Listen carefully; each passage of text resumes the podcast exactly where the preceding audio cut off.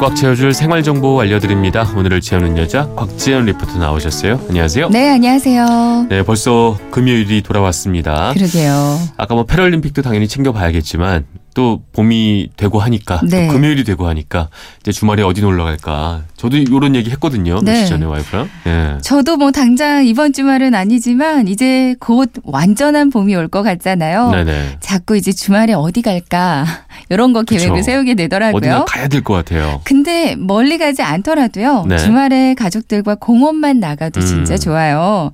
특히 요즘 자전거 대여 서비스 잘 돼 있거든요. 네네. 저도 애들은 애들용 자전거를 사줬는데 그렇죠. 저희 부부는 이 대여해서 이런 자전거 많이 사- 아. 이용하고 있습니다. 서울시 같은 경우에는 그 따릉인가 이름이 그랬던 것 같은데요. 네, 맞습니다. 이제 교통 체증과 대기오염 문제를 해결하고자 서울시에서 도입한 무인 공공 자전거 대여 서비스예요. 네. 지난 2015년부터 서비스가 처음 시작됐는데 이제 따릉이 회원 가입자 수가 무려 23만 명 어. 훌쩍 넘어섰다고 합니다. 네. 그 지나다니다 보면 이제 정말 자주 보여요. 그 초록색 따릉이 타고 다니면서 그 버스나 아니면 지하철 연결 연결 해가면서 어, 맞아요. 그런 분들.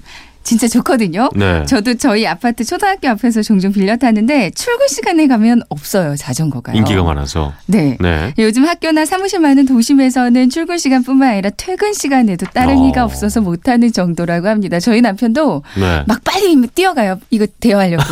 아, 이걸 잡으려고. 네네. 그럴 때 어. 있거든요. 네. 이렇게 갈수록 인기가 많아지고 있습니다. 요거 타고 공원만 돌아도 어디 뭐 나들이 간 느낌도 날 수 있고 말이죠. 네. 어. 그러니까요. 이거 어떻게 이용할 수 있는 거죠? 공공 그러니까 자전거. 네, 따릉이가 처음 도입됐을 때 가장 큰 단점이 복잡한 회원 가입 절차였거든요. 네네. 그래서 지난해 7월부터는 본인 인증이나 회원 가입 절차 없이 온라인 결제만 하면 바로 자전거를 이용할 수 있게 음. 개선됐습니다. 네. 회원뿐만 아니라 비회원 그리고 외국인 관광객들도 스마트폰으로 따릉이 앱 아니면 인터넷 홈페이지 통해서 이용권만 구매하시면 돼요. 아, 좋네요. 네. 구체적인 방법까지 좀 설명을 해 주세요. 네, 스마트폰을 이용하신다면 일단 따릉이 애플리케이션 깔고요.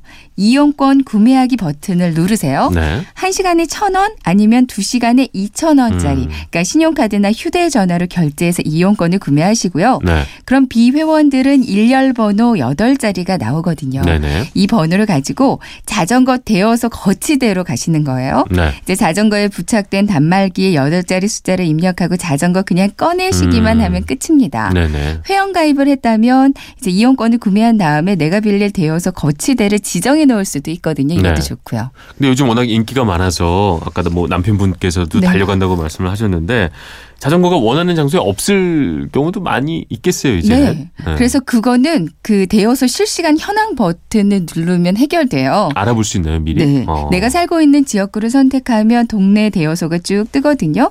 그리고 대여소 거치율도 색으로 표시돼서 음. 파란색이면 지금 자전거가 가득 찬 거고요. 네. 흰색이면 대여가 모두 된 겁니다. 음. 이것도 함께 확인해서 거치대 선택하시는 게 좋겠고요.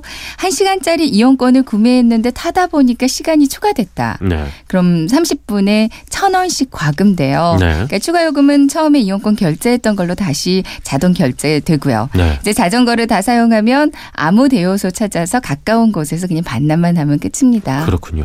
저도 한 번쯤 이제 사용해 봐야겠다는 생각이 드는데 네. 이게 기능이 앞으로 더 편리해지는 부분이 있다고요. 그러게요. 네. 올 상반기 중으로 앞으로는 온종일 빌릴 수 있는 일일 종일권도 만들어진다고 그래요. 네. 지금은 시간당이나 아니면 월 정기권 등만 있거든요. 네네. 어, 회사 행사 등에도 이제 사용할 수 있게 네. 법인 명의의 아. 일일권 단체 구매 서비스도 지원할 계획이라고 합니다. 네. 동료들 모두 함께 나와서 단체로. 이것 타고 뭐 음. 어디 나들이도 다녀올 수 있고 소풍도 다녀올 수 있을 네네. 것 같아요. 맞아요. 자전거를 타고 싶어도 막상 집에서 가져와서 또 회사에 하고 이게 귀찮아서 번거로워서 안 하는 경우가 많이 있으니까요. 네. 아까 서울시 따릉이 말을 했는데 또 다른 지방 얘기도 좀 전해주시죠. 네, 안산시에는 네. 따릉이 같은 페달로가 있어요. 네네. 이름 재밌죠? 네. 페달로. 네. 이용 방식은 비슷하고요. 네. 또 이 밖에도 경북 영천시에는 별 타고 어, 이거 예쁘네요, 이름이. 예쁘죠? 네. 어, 별 타고 갔는데 지금 10곳에 한 60여 대 정도의 자전거가 배치되어 있습니다. 앞으로는 네. 100여 대 정도 더 늘릴 음. 계획이라고 하고요. 네. 이제 대전에도 공공자전거 타슈가 운영되고 있어요. 음.